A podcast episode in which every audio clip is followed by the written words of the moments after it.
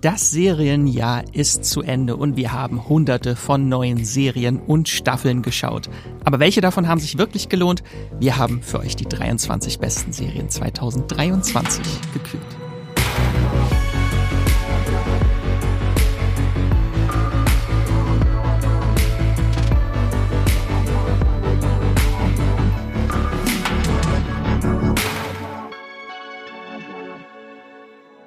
Hallo und herzlich willkommen zu einer neuen Folge vom Streamgestöber, eurem Moviepilot Podcast und willkommen zu unserem alljährlichen großen Serienjahresrückblick, in dem wir euch diesmal die 23 besten Serien des Jahres 2023 vorstellen. Ich bin der Max ähm, und im Podcast-Studio bin ich natürlich nicht alleine. Ich habe zwei Serienexperten noch an meiner Seite. Da haben wir einmal die Esther. Hallo Esther. Hallo Max, ja, schöne Highlight-Folge. Jetzt der Jahresende, sehr schön. Und äh, wieder, das ist schon fast Tradition, unseren Filmstaatskolleg Sebastian. Ja, vielen Dank. Ich finde es auch schön, dass ich mittlerweile den Titel Serienexperte habe. Das schreibe ich mir in meine Signatur mit rein. Nee, aber finde ich tatsächlich lustig, weil ähm, Jenny von Moviepilot ist ja auch jedes Jahr in unserem Filmrückblick bei zu hören, bei Leinwandliebe und ähm, so tauschen wir uns dann hier gut aus. Das ist das große Crossover. Genau. Genau, wir drei haben euch 23 fantastische Serien-Highlights rausgesucht. Aus hunderten Serien ähm, haben wir eine Auswahl der bestbewerteten Serien der Moviepilot-Community und unserer persönlichen Highlights zusammengestellt, um euch eine kleine Bandbreite äh, der unzähligen Neustarts dieses Jahr äh, zusammenzustellen. Dabei haben wir auch geschaut, dass wir unsere äh, Liste, in unserer Liste unterschiedliche Streamingdienste mit drin haben und nicht alles nur Netflix, äh, verschiedene Genre ab, Genres abdecken und natürlich, dass auch nicht einfach nur die populärsten Serien mit dabei sind, sondern auch der ein oder andere Geheimtipp. Genau, was euch in dieser Folge erwartet, wir starten erstmal gleich mit einem kurzen Rückblick, wie das Serienjahr 2023 für uns so war.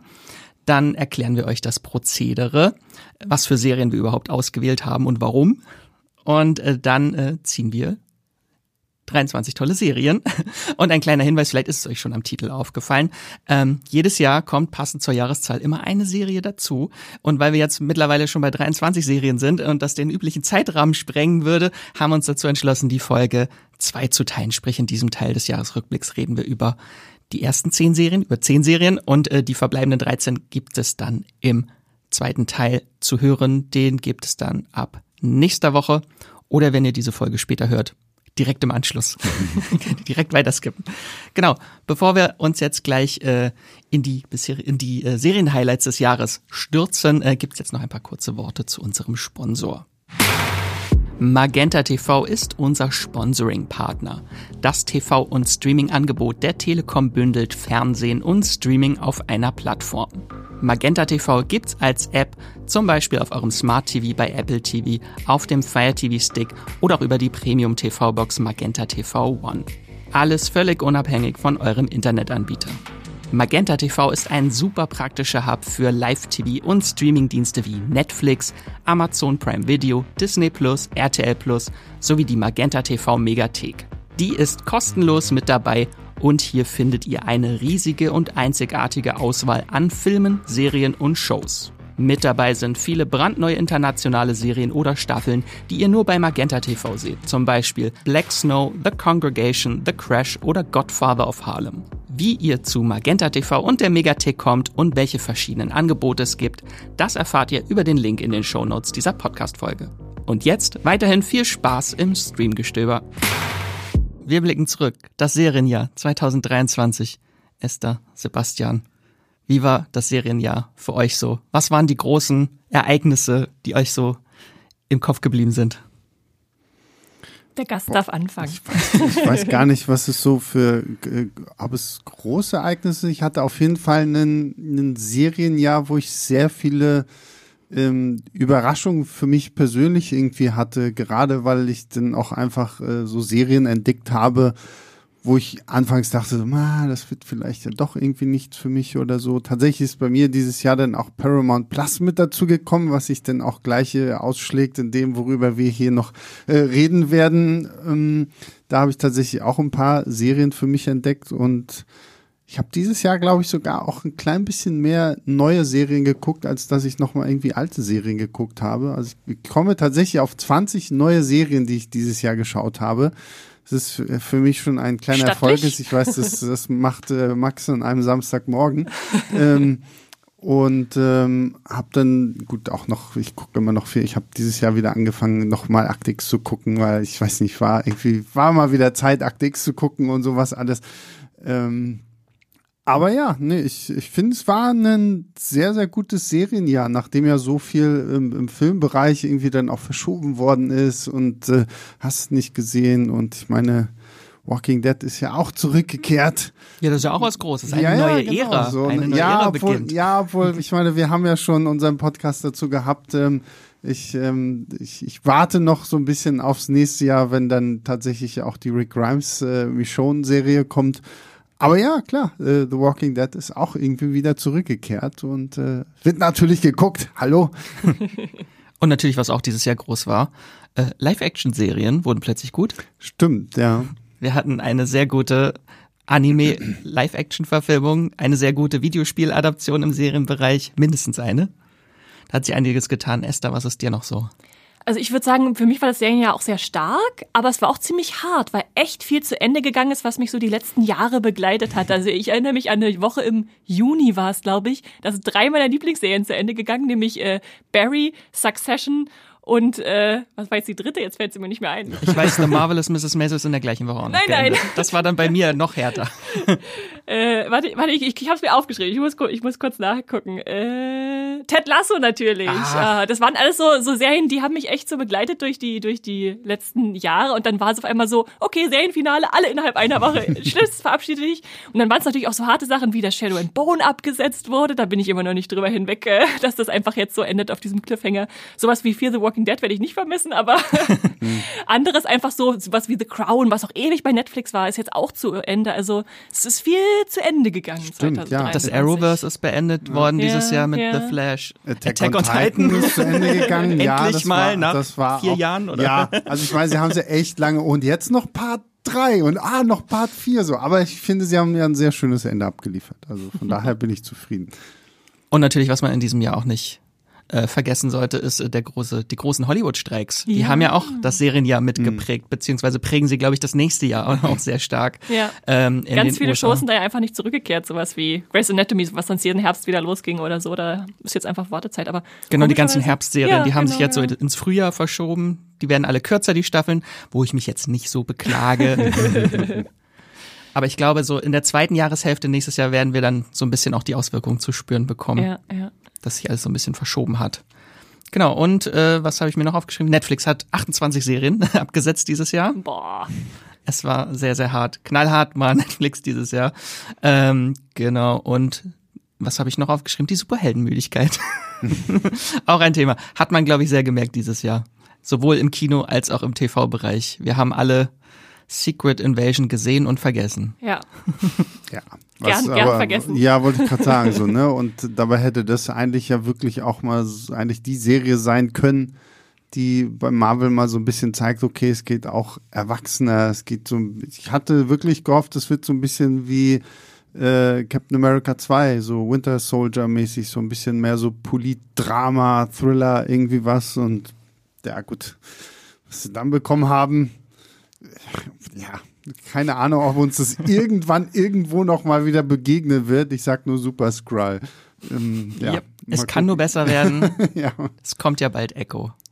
Ja, gut, aber ich muss ganz ehrlich sagen, ich meine, Echo so von, von den ersten Bildern, so, das sieht ja tatsächlich jetzt zumindest mehr danach aus, als würden sie sagen, okay, wir wollen so ein bisschen erwachsener gehen, so ein bisschen das, was Netflix ja damals mit Daredevil und so gemacht hat.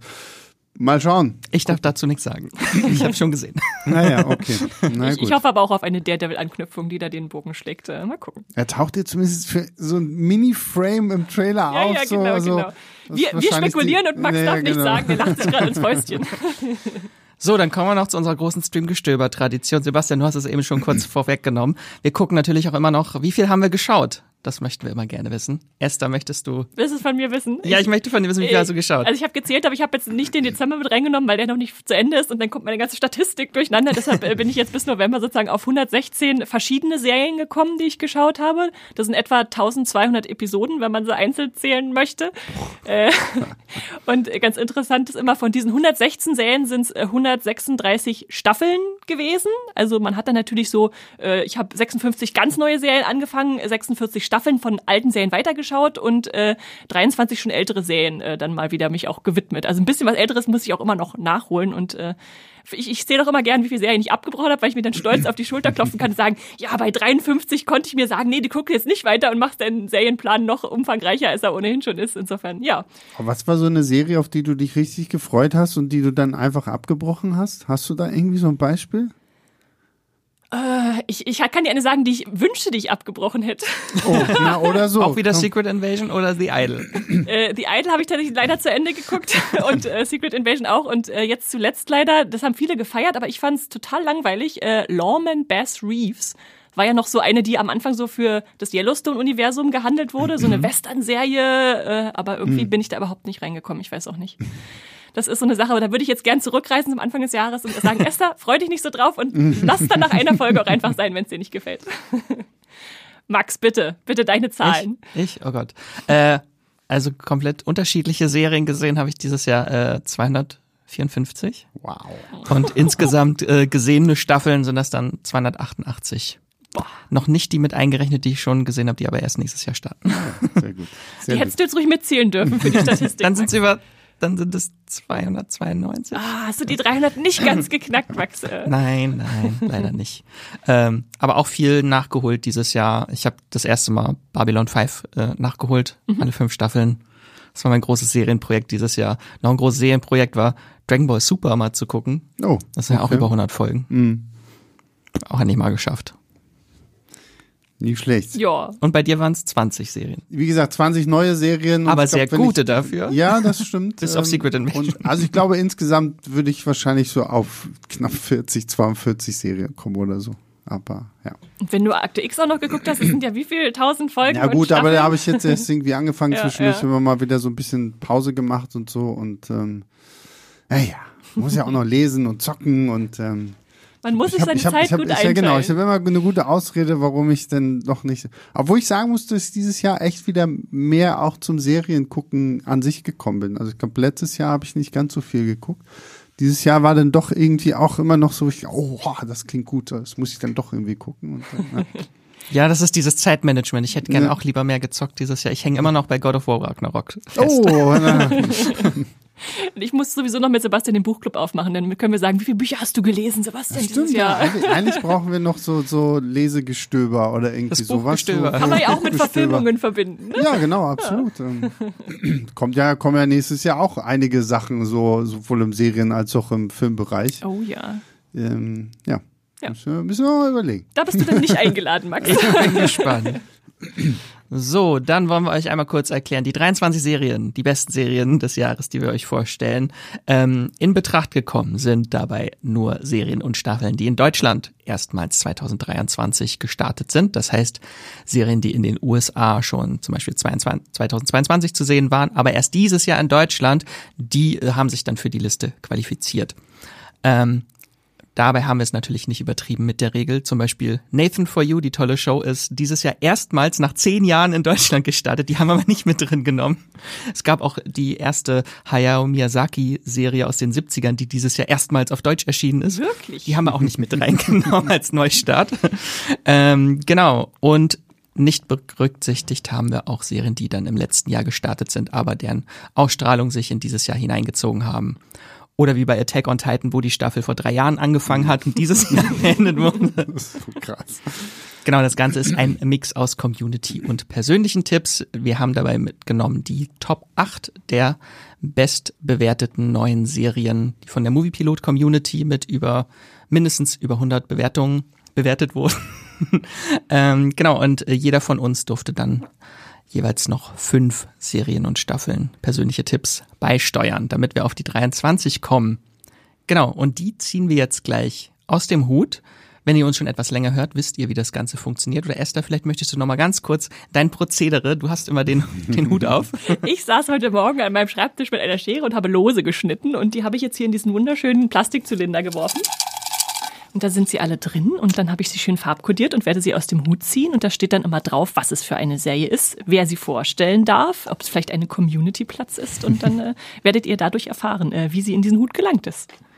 Genau, bevor wir jetzt gleich ziehen, nochmal ein paar kurz Honorable Mentions möchte ich nochmal erwähnen. Ach, jetzt wirst du hier noch so ein paar Querschläger reinbringen. Okay, Max, okay. Ist Fall, dein Recht. Damit, falls ihr euch jetzt aufregt, während ihr das hört und sagt, wo ist Pokerface? Wo ist Beef? Wo ist Jury Duty? Oder Our Flag Means Death? Warum fällt das? Es sind einfach so viele Serien dieses Jahr äh, gestartet. Deswegen war das eine sehr, sehr schwierige Auswahl, nur 23 Serien küren zu dürfen.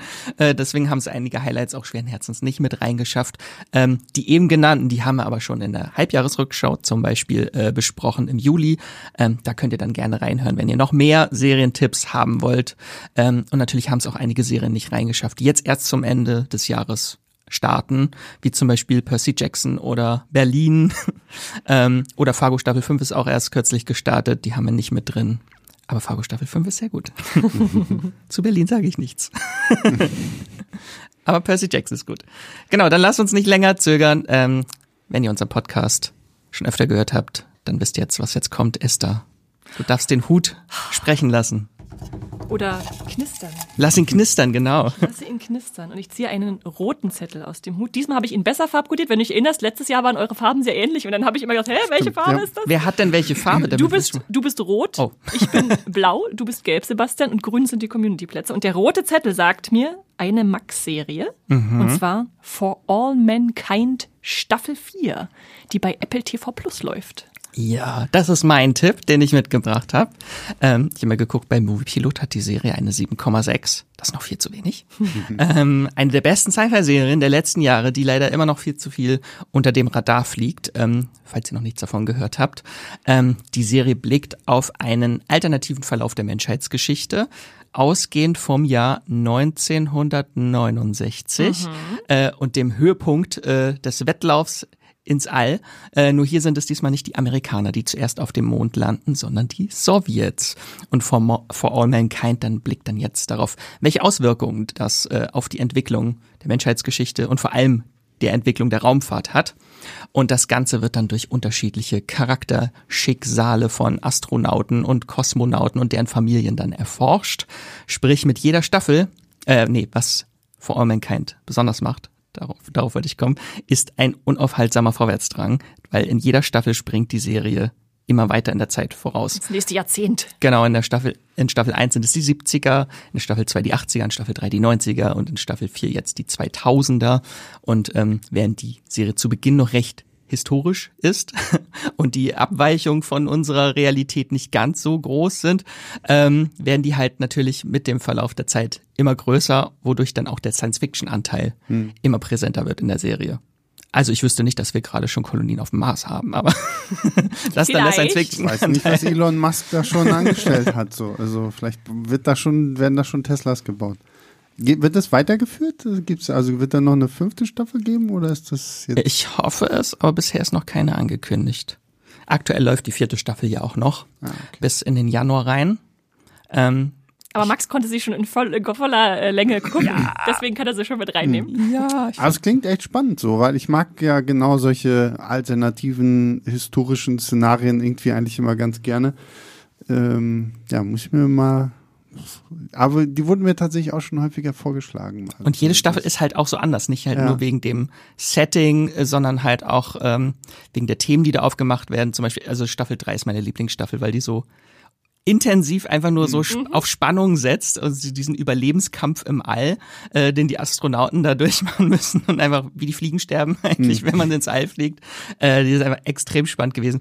Ähm, Staffel 4 dagegen ist schon etwas ruhiger, da gibt's halt auch in den 2000ern, der Kalte Krieg ist mittlerweile endlich mal zu Ende und es gibt eine Friedensphase, aber natürlich gibt's wieder weiter politische Spannungen, ähm, die dann die Astronauten austragen müssen auf dem Mars.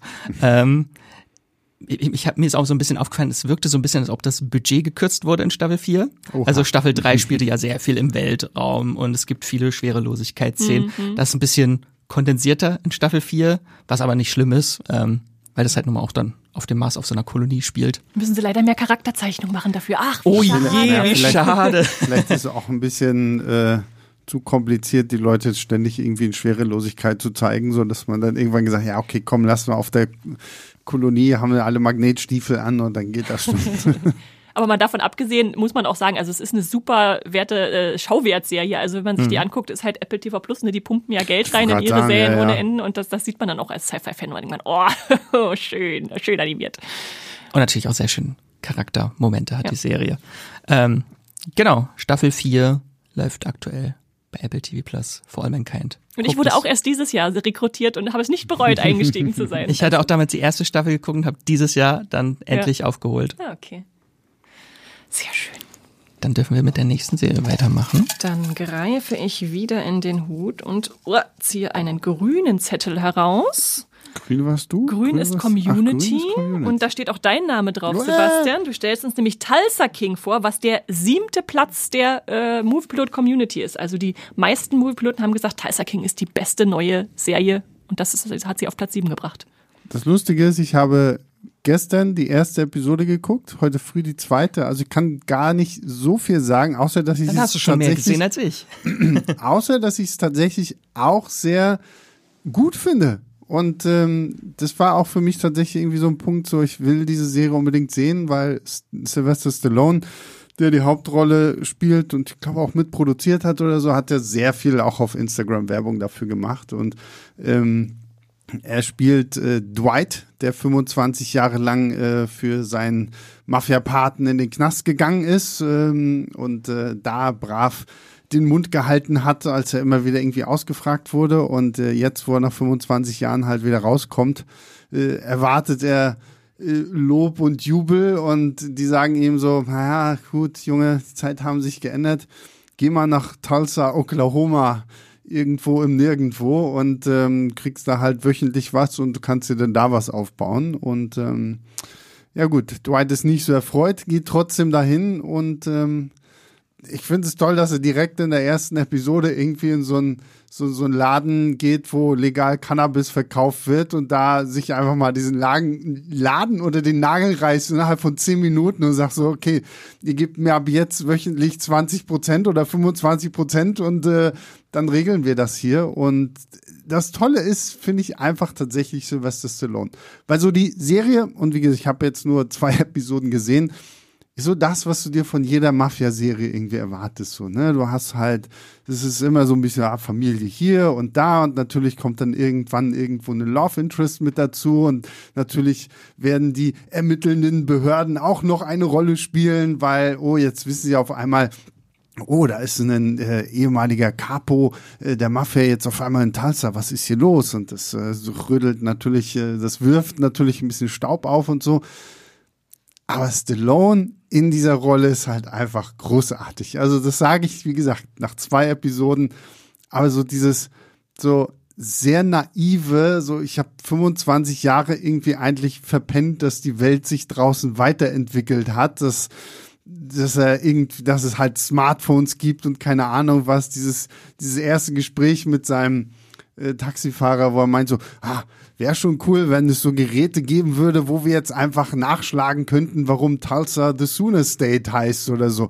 Und er guckt ihn so an, so, so ja, hier, hallo, Smartphone, noch nie was von gehört und das ist irgendwie so, so eine charmante Fish out of water Story, die Stallone auch echt gut spielt, die ihm irgendwie auch wirklich gut steht, weil er auf der einen Seite halt wirklich so, so, so diese körperliche Präsenz mitbringen kann und halt dir dann auch einfach eins auf die zwölf gibt, wenn du nicht spurst. Und auf der anderen Seite hat er dann auch so sehr emotionale Momente, weil irgendwie schon lange kein Kontakt mehr zu seiner Tochter hatte und irgendwie in Episode zwei versuchte sie dann irgendwie anzurufen und sie will halt auch partout nichts mit ihm zu tun haben. So, so, also ich habe sehr viel gelacht, aber tatsächlich findet die Serie dann auch immer wieder so, so, so sehr ernste Momente und sehr emotionale Momente, auch so, wie ich mir denke, ja, ähm, jetzt, wo ich ja dann Urlaub hab, da wird die auf jeden Fall noch schön durchgebinscht, damit die dann auch noch offiziell, offiziell für dieses Jahr als ge geschaute Serie zählt. Aber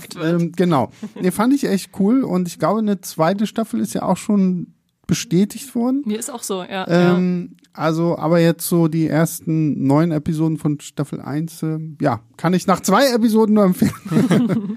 und das hat dir dann auch eine 7,5 bei Moviepilot eingebracht, also sehr ordentlich und Platz 7. Platz 7?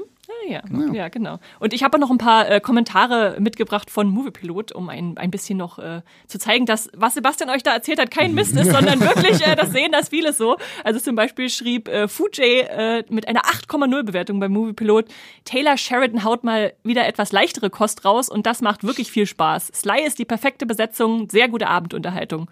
Oder Stimmt, ja, das habe ich noch vergessen, ne? Taylor Sheridan ähm, ja, als, äh, der, ich glaube, Serienschöpfer oder so. Genau, genau. Also der auch viele der Drehbücher Bücher dann geschrieben hat, ja. Ja. Und Serienfan äh, schrieb mit einer 5, äh, 8,5 Bewertung, sehr gute Serie, hat viel Spaß gemacht, alle Folgen an einem Tag durchgepeitscht und ich hätte noch mehr Folgen gesehen. Mhm. und dann etwas noch ein bisschen ausführlicher schrieb Montana 666 äh, mit einer 7,5. Das Konzept ist nicht wirklich neu, aber geht mit Stallone und seiner typischen Art wunderbar auf. Mhm. Das passt hier wirklich perfekt hat es also mal wieder eine TV-Serie gebraucht, um einen Kinostar glänzen zu lassen. Aber egal. Damit ist das jüngste Expendables-Desaster immerhin schnell ja. vergessen. Außerdem hat man Stallone hier einen schönen schrägen Haufen an die Seite gestellt. Humorvoll, manchmal auch etwas emotional und allgemein sehr kurzweilig erzählt, was auch daran liegt, dass die Folgen im Schnitt unter 40 Minuten liegen. Also äh, da kommt viel Freude auch entgegen von der Moviepilot Community. Ja, kann ich auch alles unterschreiben. genau, zu streamen bei Paramount Plus. Paramount genau. Plus, ja. Dann greife ich wieder in den Hut und schaue, was mir hier entgegengespielt wird. Uh, noch ein grüner Zettel, aber diesmal vorzustellen von Max. Und zwar Silo steht hier drauf. Die nächste Apple TV Plus Serie. Und schon wieder Science Fiction. Genau, das ist Platz 8 äh, von der Moviepilot Community mit einer Wertung von 7,4. Somit äh, die bestbewertete neue Serie von Apple TV Plus. Mhm. Ähm, die hatten wir auch schon in unserer Halbjahresrückschau ähm, mal kurz vorgestellt und ist eine Science-Fiction-Dystopie-Serie und eine Adaption der Silo-Roman-Trilogie von Yu Howie. Ich weiß nicht, ob ihr beiden die kennt. Äh, Jetzt schon. So, Gel so, gelesen nee, nicht. Tatsächlich, ich wollte gerade sagen, schon mal was von gehört, aber noch nicht gelesen. Dann kläre ich euch jetzt auf. die Serie zeigt uns eine Zukunftsvision, in der die Luft an der Erdoberfläche toxisch und tödlich ist und die letzten 10.000 Menschen leben jetzt unter der Oberfläche in einem 144 Stockwerke tiefen Betonsilo. Wie lange Bunker. sie da schon leben, weiß man, wissen die selber nicht. Ähm, ob sie jetzt schon 100 Jahre da leben in der zehnten Generation oder nicht. Es hört sich äh, sehr lang an, wenn sie immer so zurückblicken und sagen, ja damals vor ist sie 100 Jahren oder so. Genau, genau. Und im Silo herrscht äh, nicht nur eine strenge Klassengesellschaft, sondern auch jede Menge Regeln und Gesetze, an die sich gehalten werden muss. Denn wer diese bricht, der muss im schlimmsten Fall nach draußen an die Oberfläche zum Sterben. Also eigentlich zum Putzen heißt es offen, sie offiziell. sie, sie nennen es Putzen, aber eigentlich ist es zum Sterben. Genau. Und in dieser Welt folgen wir dann der Technikerin Juliette Nichols, die wird gespielt von Rebecca Ferguson. Dune Star, mm. Rebecca Ferguson. Sie kann alles spielen, auch eine Maschinen Maschinentechnikerin. Genau. Sie ist nicht nur Techn Maschinentechnikerin, sondern auch Detective. Sie wird äh, zur Sheriff. Sheriff, ja. Sheriff. Sie wird äh, zur Silo-Ermittlerin zu ihrer eigenen Überraschung ernannt ähm, und muss in ihrer neuen Tätigkeit jetzt nicht nur einen Mord, sondern auch eine mögliche Verschwörung aufklären. Genau, und im Zuge ihrer Ermittlung stößt sie dann auf jede Menge Geheimnisse, die sie die Wahrheiten über das Silo hinterfragen lassen. Mm, das klingt gut. Genau, das Ganze ist auch sehr, sehr gut. Also so eine sehr, sehr dichte und faszinierende Dystopiewelt, die da erschaffen wird. Also ich finde dieses Worldbuilding sehr, sehr cool, was die Serie macht, wie dieses äh, Silo funktioniert mit den verschiedenen Gesellschaftsschichten und Regeln, die dort herrschen. Und in den verschiedenen Stockwerken gibt's dann so ein Stockwerk, wo dann so ein, so ein Acker einfach ist, wo sie dann Sachen anbauen. ähm, das ist sehr, sehr interessant. Die Geschichte hat mich sehr, sehr in ihren Bann gezogen. Ich mochte die Atmosphäre sehr, weil das auch sehr große gebaute Sets alles sind. Ähm, und das wirkt schon alles sehr, sehr beklemmt, dieses Silo. Du hast dann so eine riesige Wendeltreppe, Wendeltreppe, die dann in der Mitte von diesem Silo ist, die dann die ganzen Stockwerke verbindet. Das sieht schon alles sehr, sehr cool aus.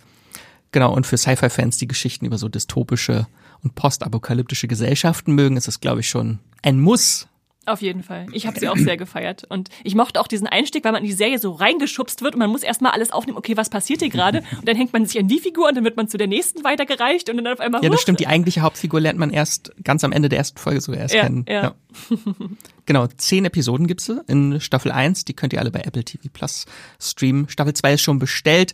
Ähm, die sollte eigentlich schon diesen Sommer gedreht werden, aber da kam dann der Schauspielstreik dazwischen. Mhm. Deswegen wurde das unterbrochen. Aber jetzt, gerade frisch seit Dezember, wird wieder gedreht. Also wir müssen aber noch ein bisschen warten. Ich glaube, 2025 kommt dann Staffel 2. Ihr habt also noch ein bisschen Zeit, um die erste nachzuholen.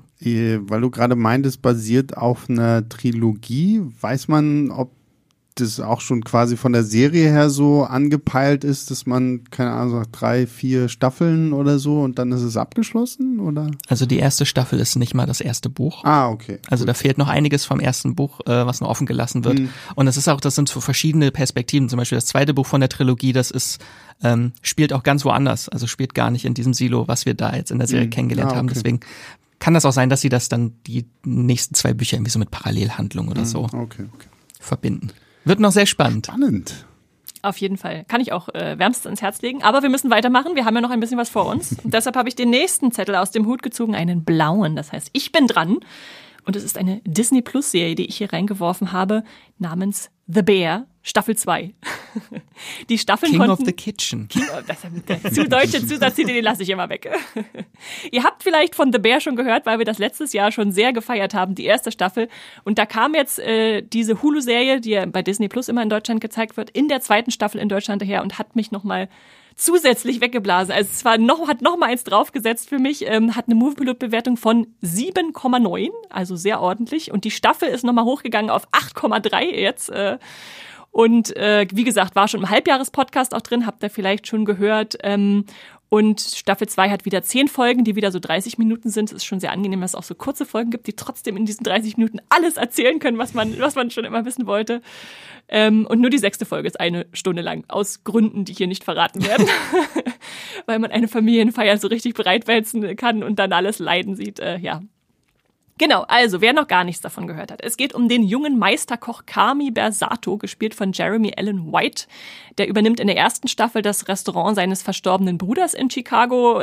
Man hat dann so viel den stressigen Küchenalltag, begleitet ihn da rund um die Uhr und natürlich auch die Belegschaft, was wer da alles so dazugehört zu so einem Betrieb. Und in Staffel 2 will er jetzt äh, das in The Bear umbenannte Lokal will auf Vordermann bringen. Also es ist geschlossen und da wird renoviert und natürlich gibt's tausend Sachen, die da schieflaufen können. Von der Elektronik bis zum Menü, was äh, konzipiert werden bis soll. Bis zu einstürzende Decken. Genau, genau. Aber äh, trotz dieses Stress müssen natürlich Weiterbildungen stattfinden von den Köchen, die da arbeiten, damit die dann auch äh, äh das Top-Essen bieten können, was, was die Kunden dann sehen wollen. Äh, reisen dafür ins Ausland, äh, Sicherheitsbestimmungen klar müssen eingehalten werden, Büro bürokratische Hürden genommen werden, persönliche Hürden genommen werden. Das klingt jetzt erstmal recht äh, wenig greifbar, aber die Serie schafft es, das auf so ein Level runterzubrechen, vor allem auf so ein Charakterlevel, dass man da einfach mitfiebern kann ohne Ende. Also diese Episoden sind für mich immer pures Charaktergold, was wir da, was wir da gereicht bekommen. Man lernt jetzt auch in der zweiten Staffel nochmal andere Figuren ein bisschen ke besser kennen, was schön ist, weil natürlich die in der ersten auch schon präsent waren, aber eigentlich wissen will, okay, was haben die für Hintergrund, was wollen die, was, was sind deren Träume und Ziele. Äh, da gibt es dann zum Beispiel eine Episode, wo einfach nur Gabeln poliert werden und ein Nichtsnutz sich plötzlich zu einer Eröffnung einer, einer Enthüllung äh, wendet, wo man denkt, boah, was ist hier gerade passiert? Äh, es gibt eine Episode, wo Dessertherstellung gelehrt wird, äh, wo ein äh, sehr, sehr denkwürdiges Familienweihnachtsdinner stattfindet und alle Neurosen der Hauptfigur sich plötzlich von allein erklären. Oder äh, natürlich auch die Restauranteröffnung am Ende der zweiten Staffel ist ein großes Highlight.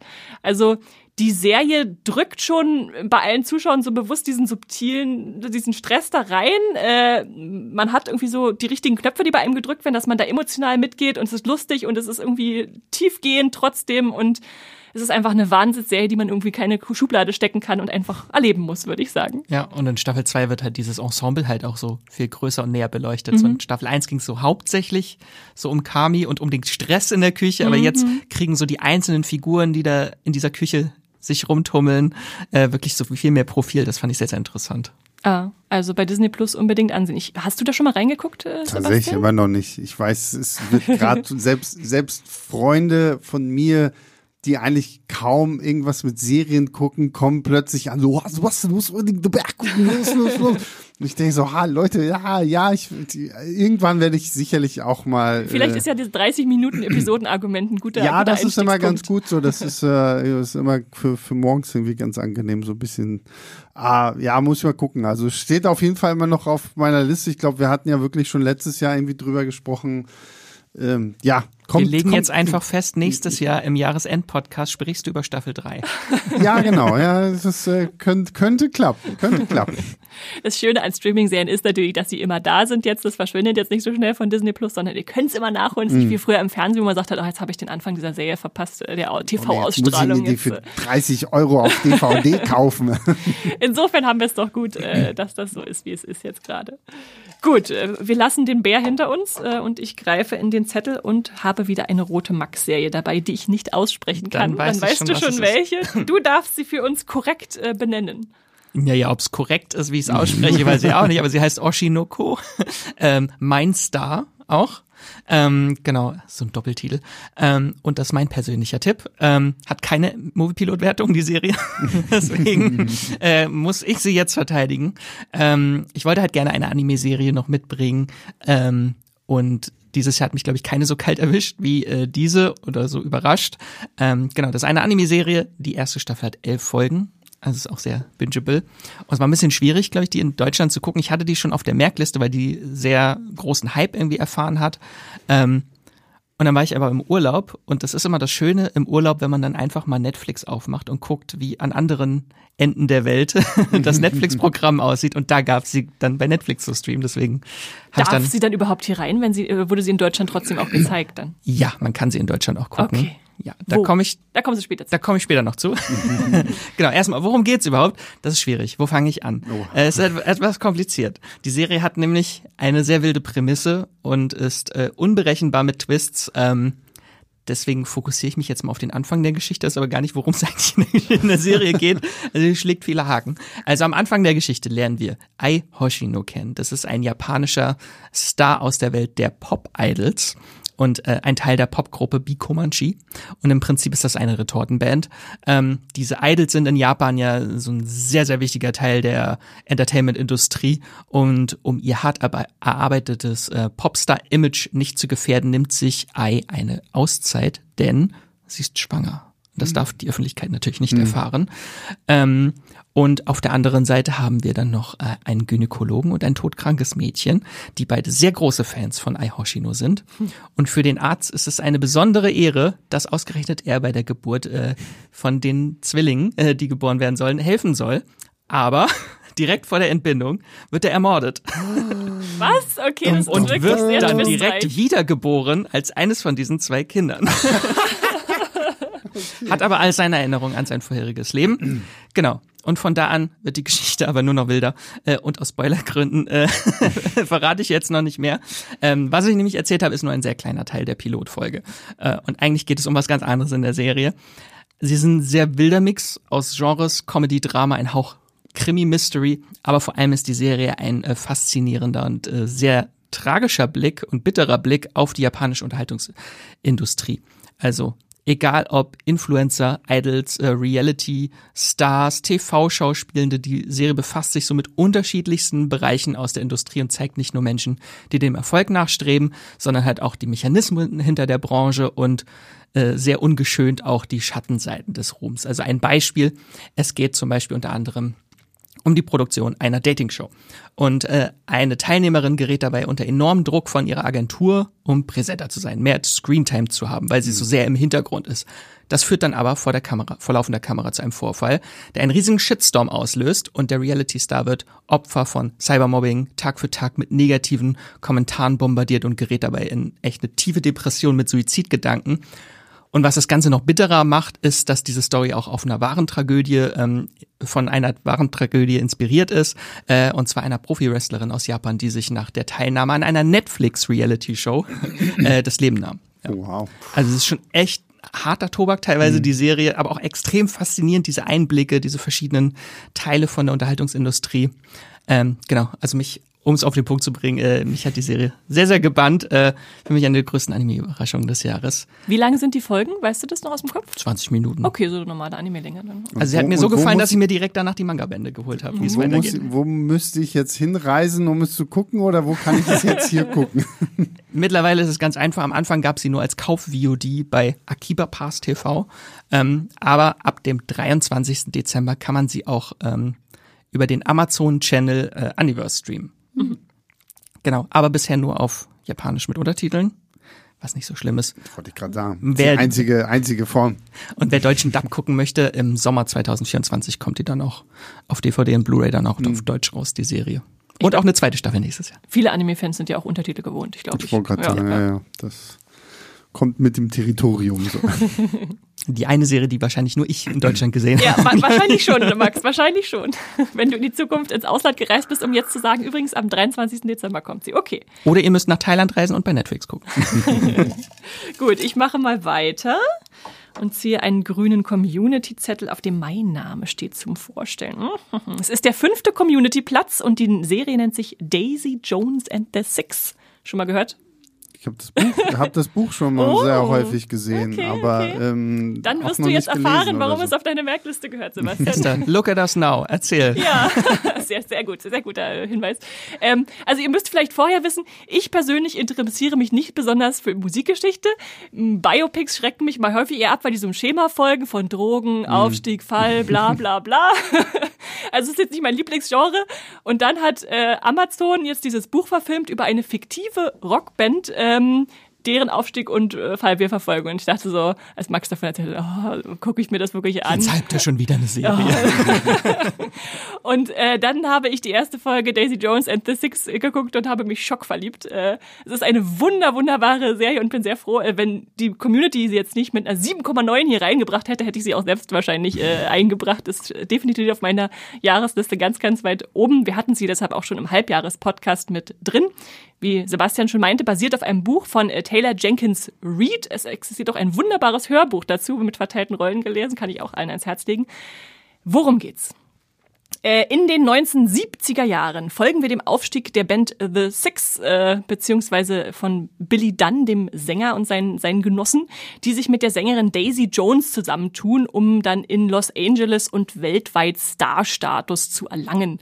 Ähm, also erst können sich so der Leadsänger von der einen Seite, Billy Dunn, und die eher Solo-Sängerin Daisy Jones nicht so richtig leiden, wollen sich eher ausstechen und müssen sich dann aber zusammenraufen und da kommt dann wirklich großartige Musik äh, bei heraus und es fliegen auch die Funken eventuell zwischen den beiden, obwohl Billy verheiratet ist, was die Sache etwas kompliziert macht. Ähm, und von Anfang an ist das so aufgezogen, dass wir schon wissen, dass es eine Art Rückblick ist. Also wir befinden uns in der Gegenwart oder zumindest ein bisschen später und schauen auf die 70er zurück und erzählen immer, ach ja, damals, das war so und so. Und man weiß, es ist irgendwas passiert. Die Band gibt es jetzt nicht mehr in dieser Form, wie sie damals die große Berühmtheit erlangt hat. Und man will eigentlich die ganze Zeit wissen, okay, was, was ist da vorgefallen? Warum haben die so Erfolg gehabt und dann waren sie auf einmal weg vom Fenster und das ist so wahnsinnig spannend erzählt, einfach über die Figuren und über das, äh, was da vor sich geht. Ich glaube, mich hat höchstens vielleicht noch das Fake-Biopic des Damengabit auf ähnliche Weise mitgerissen, wo ich dachte so, warum interessiere ich mich jetzt für eine Lebensgeschichte von jemandem, der gar nicht existiert hat? ähm, und äh, ja, trotzdem einfach wirklich, wirklich äh, so eine Vorlage, die, wo das Buch schon gut ist, so überzeugend umgesetzt, dass ich dachte, so, so soll es sein in, in, in Literaturverfilmungen. Ähm, Hauptrollen sind wunderbar besetzt mit äh, Sam Cleflin, den ihr sicherlich zum Beispiel aus Hunger Games Catching Fire kennt, oder äh, Riley Keough aus, äh, was hat sie gemacht? Mad, Men, äh, Mad Max Fury Road.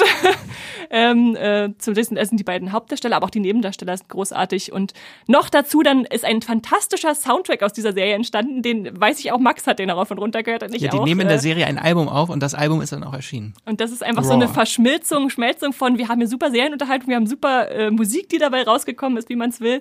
Also eine der größten Überraschungen des Jahres. Das äh, ist für halt das, was im Buch fehlte. Die äh, sprechen die ganze Zeit darüber, über die Songs, die sie aufnehmen, Ja. aber du konntest sie nicht hören. Ja, ja. Das ist ja sowieso, ich weiß, weil du meintest so fiktive Bands, es gibt von David Mitchell auch ein Buch, Utopia Avenue, was auch sehr, sehr gut ist, wo es halt auch um so eine äh, britische Band in den 60er Jahren geht, die so sich zusammenfinden und dann halt auch Weltruhm erlangen.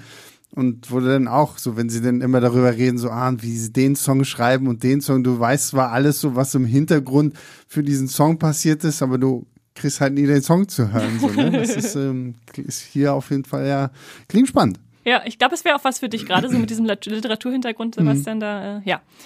Müsst ihr euch Was, unbedingt. was sagst du? Also Ja? Erst Serie gucken, dann Buch lesen oder Buch lesen und dann Serie das ist gucken? echt schwierig, weil es gibt am Ende einen Twist und der funktioniert in beiden Medien total gut. Okay. Und wenn man es schon weiß, ist es natürlich auch schön, aber ich glaube, du musst jetzt nicht zwangsläufig das Buch vorlesen, um die Serie genießen zu können. Also, Ja, aber es klingt spannend genug, dass ich halt überlege würde zu sagen, okay, vielleicht hole ich mir erstmal das Buch, weil, Ja. wie gesagt, ich, das sehe ich es ist sehr, auch gar nicht sehr, so lang, also das sehr, sehr häufig irgendwie, wenn ich, ähm, Buch, jetzt fällt meine Flasche.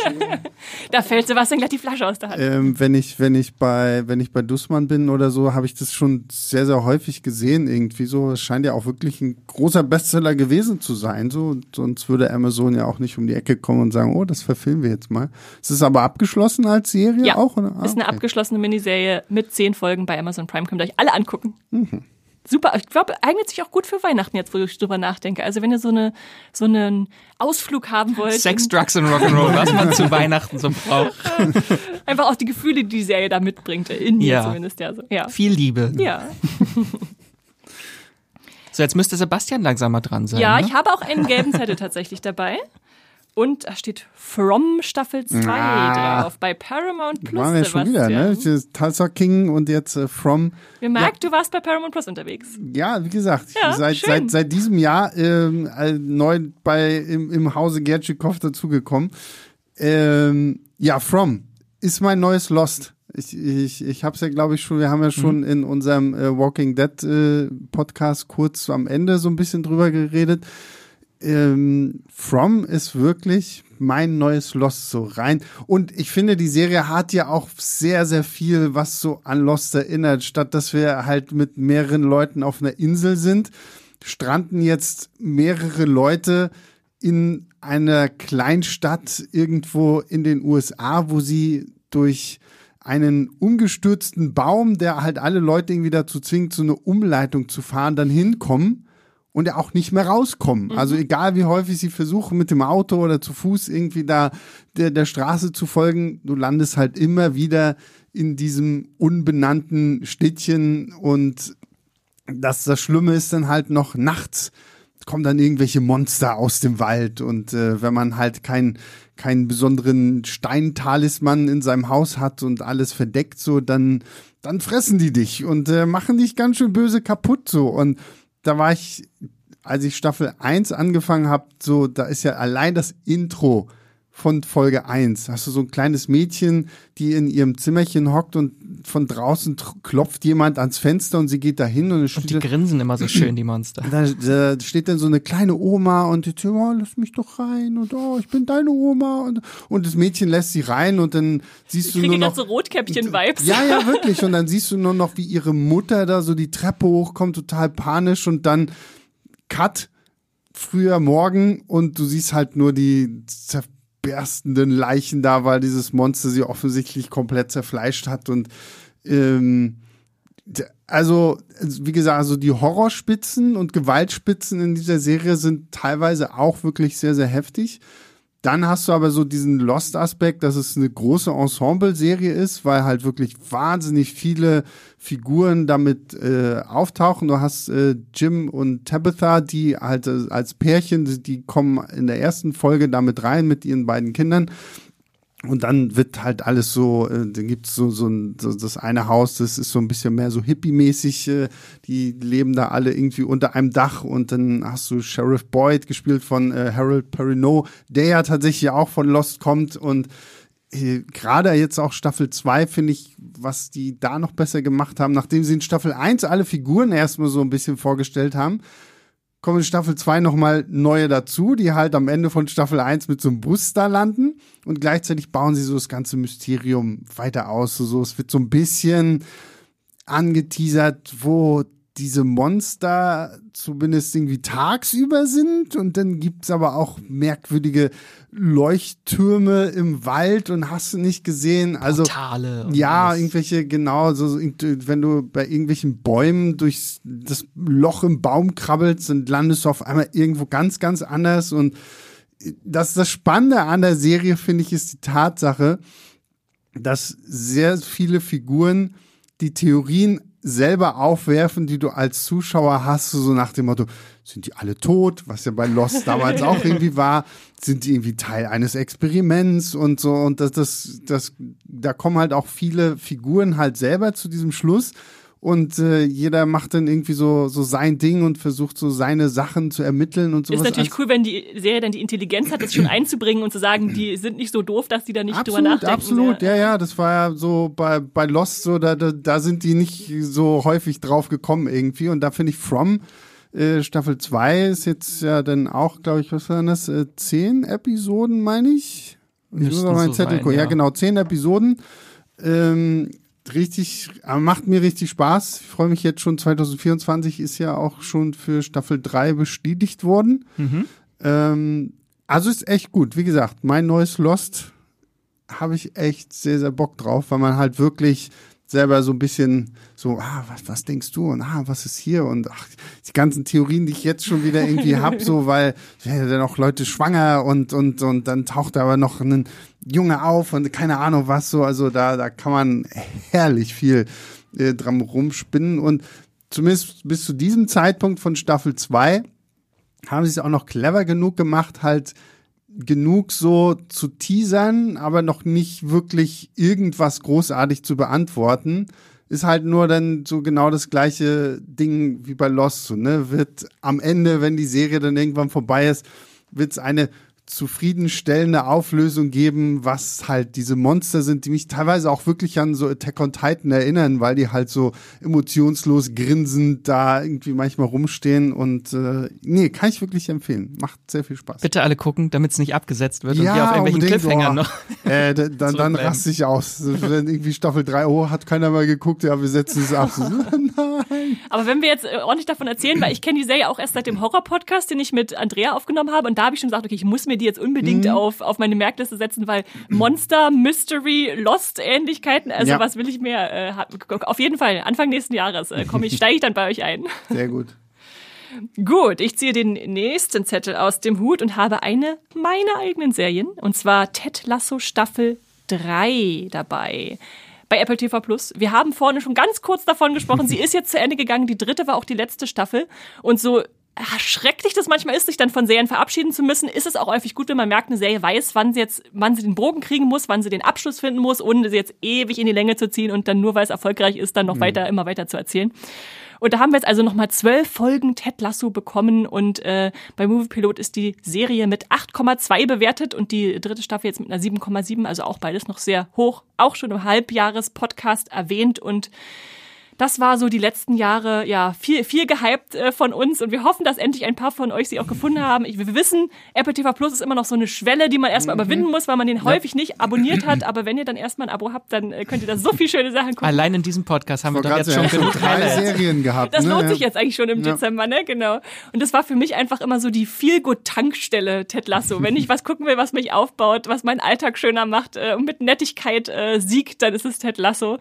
Und ähm, ja, da haben wir jetzt äh, äh, wer es noch gar nicht kennt, nochmal kurz zusammengefasst, äh, den amerikanischen Football-Coach Ted Lasso, der nach England geht, um dort eine strauchelnde Fußballmannschaft zu leiten, nämlich AFC Richmond. Die soll er auf Vordermann bringen und bekommt es damit egozentrischen Starspielern und grummeligen Altfußballern und zickigen Chefinnen äh, zu tun oder heimlich genialen Assistenten und denen allen begegnet er mit seiner unschlagbar äh, guten Laune und äh, das äh, hat einen Effekt, äh, den man am Anfang gar nicht erahnen könnte. Und keine Angst, ihr müsst kein Fußball gucken, um die Serie zu lieben. Es ging mir zumindest so. Äh, es enthält jetzt nicht so viele äh, Spielsequenzen. Äh, und der Konflikt jetzt in Staffel 2 war ja, dass es einen Überläufer gab, Nate, der zum gegnerischen Team gegangen ist. Und was, wie geht man jetzt damit um? Also macht man ihn fertig mit dem, was man weiß? Oder äh, ja, wie, wie, ja. Ich will, ich will gar nicht so viel verraten. Dann kommen noch so Fragen auf, wie, was ist, wenn dein Ex-Mann, der eigentlich den, dem den Fußballverleih einst abgejagt hast, äh, was ist, wenn der jetzt auf einmal Reue zeigt? Kannst du ihm vergeben oder was passiert dann? Oder unerwartete Freundschaften mit äh, bisherigen Rivalen. Eine wunderschöne Folge über Homosexualität im Sport äh, und den Umgang damit. Und natürlich die Frage, wie muss alles enden? Wie geht es zu Ende? Also, ich finde, Ted Lasso hat da einen wunderschönen Abschluss äh, gefunden für alle Haupt- und Nebenfiguren, äh, die die, der Cast ist einfach unglaublich. Ich kannte wenige von ihnen vorher und liebe jetzt alle und bin immer froh, wenn ich irgendwo jemanden entdecke und denke, ach, da ist ja äh, äh, Phil Dunster oder Hannah, Hannah Waddingham oder so, tauchen da auf. Ähm, und wer noch, wer Ted Lasso schon gesehen hat, denkt, ihr kenne ich ja alles längst, äh, dem kann ich noch das äh, Weihnachtsspecial Weihnachten mit Hannah Waddingham an, ans Herz legen, was bei Apple TV Plus ist. Ist eigentlich so ein musikalisches äh, Weihnachtsspecial mit Musiknummern, aber ganz viele Ted Lasso-Mitglieder. Also wenn ihr da sozusagen nochmal so einen Abschluss wollt, um Tschüss zu sagen, dann ist das nochmal so ein Curtain Call wirklich der, der ganzen Leute, die da so kamen. Also wenn ihr Jamie Tart schon immer mal singen hören wolltet, dann schaltet da auch diese 45 Minuten Show ein. Äh, ja, das war für mich jetzt nochmal so ein eine gute Möglichkeit, um auf Wiedersehen zu sagen. Ein Christmas Special klingt ja nach was, was man jetzt auch dann noch perfekt jetzt gucken rund kann. um die genau, Weihnachtsfeiertage genau. irgendwie schauen kann, so dann auch passt bei Apple TV Plus, genau. Aber ja, also wirklich Ted Lasso jetzt Staffel 3 hat das alles nochmal schön abgerundet und ich bin sehr zufrieden. Dann so, darfst du den nächsten ziehen. Der nächste Zettel ist gelb. Und das heißt, Sebastian? Jetzt weiß ich, was kommt. Eine Amazon-Serie namens Mrs. Davis. Ja, da habe ich mich schon sehr häufig auch mit Max drüber unterhalten, weil ich äh, immer sehr drauf gewartet habe, seitdem ich den ersten Trailer dazu eigentlich gesehen habe, äh, bin ich sehr begeistert. Und hier können wir dann auch direkt den Bogen zu Lost wieder schließen, weil äh, produziert, äh, erschaffen wurde das Ganze von Damon Lindelof, der auch bei Lost mitgearbeitet hat, der auch The Leftovers gemacht hat, die Watchmen-Serie und äh, zusammen mit äh, Tara Hernandez, die, glaube ich, äh, Autorin bei Big Bang Theory war oder mhm. so, ähm, haben sie halt Mrs. Davis erschaffen. Äh, acht Episoden auf Amazon, abgeschlossene Miniserie, was ich schon immer mal sehr, sehr dankbar finde. Und eine der verrücktesten Sachen, die ich dieses Jahr irgendwie geguckt habe. Also es geht darum, wir sind in einer Welt, in der eine künstliche Intelligenz namens Mrs. Davis quasi über alles. Also die ist wie wie Siri und äh, ähm, Alexa. Alexa, genau, danke. ähm, zusammengenommen und auf jedem Gerät überall hast du, also du kommst nicht drum herum, irgendwie Kontakt zu Mrs. Davis zu haben. Und dann haben wir aber Schwester Simone gespielt von einer fantastischen Betty Gilpin, die halt aus unterschiedlichsten Gründen, was auch mit ihrer Vergangenheit und so zu tun hat, sagt, okay, ich will eigentlich off the grid leben. Ich will mit Mrs. Davis und so alles nichts zu tun haben und wird halt Nonne. Geht in so ein Kloster irgendwo im Nirgendwo, wo die Marmelade herstellen, was auch sehr, sehr toll ist. Und ähm, ist quasi verheiratet mit Jesus. Das sage ich nur so für alle, die die Serie schon gesehen haben, die wissen, was ich damit meine, ähm, weil das ist wird tatsächlich auch ausgelebt in der Serie, was sehr sehr spannend ist. Und irgendwann kriegt Mrs. Davis aber Schwester Simone dazu, doch mit ihr in Kontakt zu treten, weil Mrs. Davis hat einen Vorschlag.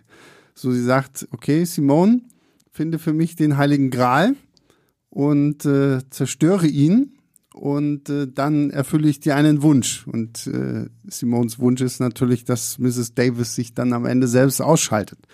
Und dann spielt dann noch dann ihr, ihr Ex-Freund Wiley eine Rolle, der so, so einer sehr merkwürdigen, äh, sehr maskulinen äh, Truppe von Rebellen angehört, die sich, sich zur Aufgabe gemacht haben, Mrs. Davis zu zerstören und das hat gerade von den unterschiedlichen Figuren, die da auftauchen, dann gibt's noch die Verschwörung im Vatikan und dann hast du noch so die, die, ich nenne sie jetzt mal die Gralsschwestern irgendwie, die das halt auch noch aufbauen und das ist so herrlich irre und so lustig dabei aber auch und auch so geile Ideen, so wo wirklich so allein die Geschichte eines Werbespots für Turnschuhe wird in diesem Film, äh, in dieser Serie so genial auch irgendwie aufgebaut. Auch die, die Origin Story von Mrs. Davis selbst, da schmeißt du dich weg, weil du die ganze Zeit denkst so, boah, krass, wow, hier große KI, die die ganze Welt umspannt. Das Skynet. Und ja, genau. Und wenn du dann, ich glaube, im Finale irgendwie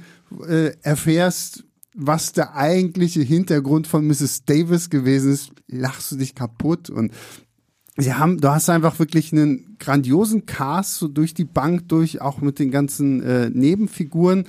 Es hat mich stellenweise von der Skurrilität der Figuren auch so ein bisschen an The Big Lebowski irgendwo erinnert, wo ja auch sehr, sehr viele merkwürdige, diese Nihilisten, Nazis und was da nicht alles auftaucht sowas hast du hier irgendwie auch hier. Unser guter Tom Vlaschia taucht auch nochmal irgendwie als äh, äh, Pfarrer, Vater irgendwie da auf, so und also herrlich, herrlich. Und wie gesagt, großer Selling Point für mich ist immer so, wenn sowas abgeschlossen ist, acht Episoden, kann man wirklich gut äh, durchballern und ich, ich war nach der ersten Episode einfach sofort gehuckt. Auch dieses Bild von Betty Gilpin in ihrer Nonnenkluft auf so einem Motorrad, so, das ist, glaube ich, auch auf dem Poster, das sieht halt einfach schon sehr, sehr geil aus. Und äh, ist wirklich sehr, sehr coole Serie. Und jedes Mal, wenn ihr Ex-Freund ein Klapphandy in der Hand hält, ja, dann schmeißt man sich weg. Mal, ja. Ja. Würdest du sagen, wenn man die erste Folge gesehen und nicht so richtig eingestiegen ist, muss man gar nicht weiter gucken? Also dann ist es nicht so dass die Art? Okay, ja. okay. Also es ist tatsächlich so, also Folge 1 gibt vor, womit du zu, zu rechnen hast und es wird ab da einfach echt nur absurder, absurder und lustiger, so gerade auch, weil dann, wenn, wenn Simons ganze Hintergrundstory auch erzählt wird, was ist denn ist aber halt, auch emotional. Ja, absolut. Und gerade auch die Geschichte so, sie hat eine, ähm, eine sehr enge Beziehung zu ihrem Vater und ihre Mutter ist da irgendwie so ein bisschen so der der böse Drachen und irgendwie so, so. Also es ist echt sehr, sehr cool. Aber ja, ich glaube, bei der Serie ist wirklich ganz gut. Guckt euch die erste Episode an wenn du dann sagst so, so, na, nee, ist mir irgendwie ein bisschen zu gaga, weil, hä, Heiliger Gral, hä, und was hier, wie und KI. Ähm, aber ich verspreche euch, großartige Serie, wirklich fantastisch. Ist, glaube ich, bei mir wirklich so eins, eins der Serien-Highlights dieses Jahr gewesen. Kann man nicht so sagen, wenn man die Watchmen-Serie mochte, die hatte ja auch so einzelne sehr schräge Ideen, ja, ja. Aber diese Serie besteht einfach komplett daraus. Ja, ja, und auch viel, es gibt so viele Elemente, wo ich das Gefühl hatte, okay, die hat Damon Lindelof auch aus The Leftovers übernommen und hier in diese Serie mit reingepackt. Also es ist schon, es schreit schon irgendwo auch sehr Lindelof, aber es ist trotzdem irgendwie nochmal was, was schön Eigenständiges. Okay. Ich habe natürlich auch für mich persönlich gefragt, weil ich die erste Folge gesehen habe und dann nicht weiter, aber ist ja okay, man muss ja nicht äh, alles ja, na, äh, mitmachen. Insofern. Ja, schön. Dann danke für diese Empfehlung von aus deinem privaten Serienfundus. äh, und ich ziehe unseren allerletzten Zettel aus dem Hut. Es ist eine Community-Serie. Also der letzte Zettel. Der letzte Zettel. Vorerst. Vorerst. genau, für diesen Podcast, äh, bevor es dann nächste Woche weitergeht. Und da steht drauf Lockwood und Co. Das ist der vierte Community-Platz. Und das ist ganz interessant, weil man kennt die Serie wahrscheinlich vor allem deswegen, weil die Fans sich immer beschweren, dass sie abgesetzt wurde nach einer Staffel bei Netflix. Aber sie hat wirklich eine große äh, Followerschaft, äh, die eine Bewertung von 7,9 bei Movieplo zustande gebracht haben. Und das sind insgesamt acht Folgen und die Serie basiert auf einem Buch von Jonathan Stroud. Hast du von dem schon mal gehört? Nee. Der hat zum Beispiel auch so Bücher wie die Bartimeus-Reihe äh, geschrieben, äh, die ich damals sehr ge gefeiert habe. Aber Lockwood und Co. ist auch eines seiner Buchreihen. Und es geht um Lucy, gespielt aus äh, Ruby Stokes, die kennt ihr vielleicht aus Bridgerton. Ähm, die ist eine Jugendliche mit übernatürlichen Fähigkeiten und kann Geister sehen. Und so schließt sich dann einer, ja, ich sag mal, Geisterjägeragentur an, äh, die all die Toten jagen, die London plagen. Und äh, die unternehmen das aber alles ohne Erwachsene. Also sind alles so Jugendliche, so, ich sag mal so um die 17 wahrscheinlich rum, alles drei Minderjährige. Ähm, das hat auch damit zu tun, dass, tun, dass man Geister nicht so im Erwachsenenalter mehr so gut sehen kann. Ähm, und neben Lucy gehören dann noch die Teenager äh, George Karim und äh, Anthony Lockwood äh, dazu. Und da schließt sich dann auch der Kreis zum Titel, denn Anthony Lockwood ist natürlich der Namensgeber von Lockwood und Co. Und da bildet er sich, glaube ich, auch viel drauf ein. und ähm, wir hatten die Serie schon kurz im Podcast zur äh, Jahreshälfte vorgestellt, weil sie wirklich sehr gefeiert wird und eine große Fanbase hat nun leider abgesetzt, aber vielleicht lohnen sich ja trotzdem dann die acht Folgen mal reinzuschauen.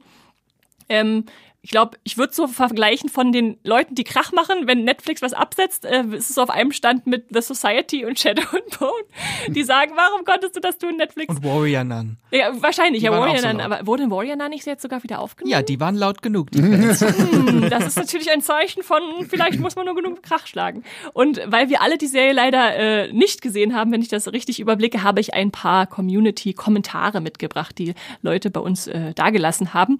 Und es ist ganz interessant, die sind schon sehr durchwachsen, die Kommentare, die wir da haben. Also es gibt Leute, die sagen, oh, normaler Netflix-Einheitsbrei, aber es gibt halt auch viele, die sehr ausgesprochen gut bewerten und deswegen habe ich jetzt vor allem die guten mitgebracht, weil wir ein Jahresend-Podcast sind, der sagt, okay, offenbar haben, haben viele Leute Gefallen daran gefunden. Und da schrieb zum Beispiel Sorusch mit 8,5 Punkten. Wir haben in der Vergangenheit viele Fantasy-Serien gesehen, die heillos überfrachtet waren. Vampire, Werwölfe, Zauberer, diverse Gottheiten. Zwar boten diese Serien einen hohen Unterhaltungswert, Supernatural oder True Blood, und doch verlor man schnell die Übersicht. Bei Lockwood und Co. hat man sich eher auf ein Element konzentriert. Geister und Jäger und die Rechnung geht auf. Wir haben es mit einer stringenten, originellen Geschichte zu tun, in der eben versucht wird, mit weniger Magieelementen auszukommen, statt diese auf, aus allen Nähten zu platzen zu lassen. Also das ist ja interessant, dass man sich wirklich da mal so konzentriert mit beschäftigt. Und Email schreibt äh, zum Beispiel noch, äh, ich hatte recht große Erwartungen, als ich die Serie angefangen habe, doch trotzdem war es eine 10 von 10. Habe oh. bereits das erste Buch angefangen und finde es gut, dass beides sich sehr ähnelt. Und dann noch einen letzten äh, Literaturfan, äh, nämlich Meloria Ferry, schreibt, die Serie hat mich als Fan der Buchreihe sehr überzeugt. Super. Schauspieler, tolle Dialoge. Es wurde nie langweilig. Das Einzige, was man bemängeln könnte, ist das CGI. Aber das war trotzdem ganz okay. Seht sie euch an. ganz okay ist ganz okay. ich weiß, dazu habe ich tatsächlich den, den Trailer gesehen und da war für mich schon vorbei. Ja, ja. Also weil ich halt wirklich dachte, na okay, so dieses wirklich so ein bisschen Netflix-typische, okay, wir haben schöne junge Menschen, die jetzt dann halt hier mal irgendwie sowas Übernatürliches haben oder so. Also der Trailer hatte mich einfach nicht so richtig abgeholt und ich weiß nicht, da bin ich auch mittlerweile bei solchen Serien irgendwie mittlerweile ein bisschen skeptischer geworden, so bei Netflix, so, weil da gibt's jetzt auch so, so über viele und ich hatte auch kurz gedacht, Lockwood und Co. ist das jetzt eine Weiterführung von Lock, Lock and, and Key. Key. Das klingt so, so ein bisschen so, ne? Eine Serie, die ich auch, die, die habe ich damals tatsächlich abgebrochen, weil äh, dafür liebe ich die Comicreihe von, von Lock and Key zu sehr. Ähm, ja, na gut, aber wenn Netflix es jetzt abgesetzt hat, dann Jetzt hat Joe Cornish wieder keinen Job. Kann er sich die nächste Serie oder den nächsten Film ausdenken? so, der Hut ist leer. Der Hut ist leer. Ich gucke, ich drehe ihn um, es fällt nichts mehr raus. Genau, damit sind wir durch mit dem ersten Teil ähm, der 23 besten Serien 2023. Ähm, und die ersten zehn, die könnt ihr euch jetzt alle schon mal auf die Merkliste packen, wenn ihr sie noch nicht gesehen habt. Ähm, alle Serien findet ihr auch nochmal übersichtlich in den Show Notes, ähm, also alle besprochenen und wo ihr sie streamen könnt. Und an dieser Stelle machen wir eine kurze Pause und nächste Woche, beziehungsweise in der nächsten Folge, ähm, geht's dann mit Teil zwei weiter und den noch verbleibenden 13 Serien-Highlights.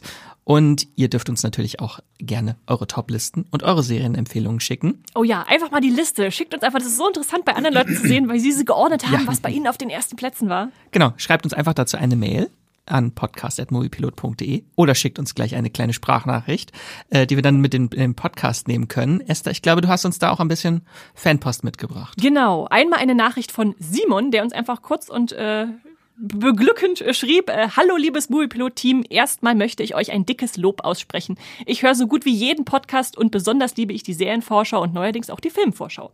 Äh, einfach wunderbar. Und dann hat er noch nach Expertenrat zu Dexter gefragt, das äh, führe ich jetzt nicht aus. Wir, wir, geben auch persönlichen Rat, wo man anfangen soll, ob sich das noch lohnt. Äh, äh schreibt mir immer gerne. Und äh, ja, liebe Grüße und einen schönen Advent schrieb uns noch Simon. Und außerdem hat uns Andy bzw. Andreas äh, eine Sprachnachricht geschickt. Da freuen wir uns natürlich besonders rüber, äh, drüber, wenn die mal selten reinkommen. Aber hier, ja, erteilen wir ihm einfach selbst das Wort, oder? Hallo Esther, hallo Max. Es ist an der Zeit, einfach mal Danke zu sagen. Danke euch für die vielen coolen Folgen vom Stimmgestöber. Ähm, ich muss wirklich sagen, ich höre jegliche Episode einfach mit Begeisterung und ich nehme immer wieder Tipps mit. Ähm, ja, mit Abstand am meisten dieses Jahr hat mir aber Daisy Jones and the Six gefallen. Also die Serie, die haut mich immer noch um, auch wenn es schon wieder etwas her ist. Aber ich finde, da kam dieses Jahr keine andere Serie ran. Ich bin gespannt, was ihr so für Serien im Jahresrückblick habt, auf den ich mich auch schon freue. Jetzt bleibt mir nur noch zu sagen, habt einen schönen Advent, eine schöne Vorweihnachtszeit und kommt gut ins nächste Jahr. Macht's gut, schöne Grüße aus Nürnberg. Ciao. Ja, ich glaube, da wird sich Andy gefreut haben, dass Daisy Jones and the Six es auch in unseren Jahresend-Podcast geschafft hat. Wirklich eine große Serie. Also an dieser Stelle auch nochmal einfach die Empfehlung. Guckt sie euch bei Amazon an. ja, vielen lieben Dank. Genau, dann machen Esther, Sebastian und ich jetzt eine kurze Pause. Und ich hoffe, dass wir uns dann im nächsten Teil des Jahresrückblicks wieder hören. Und bis dahin, streamt was Schönes. Tschüss.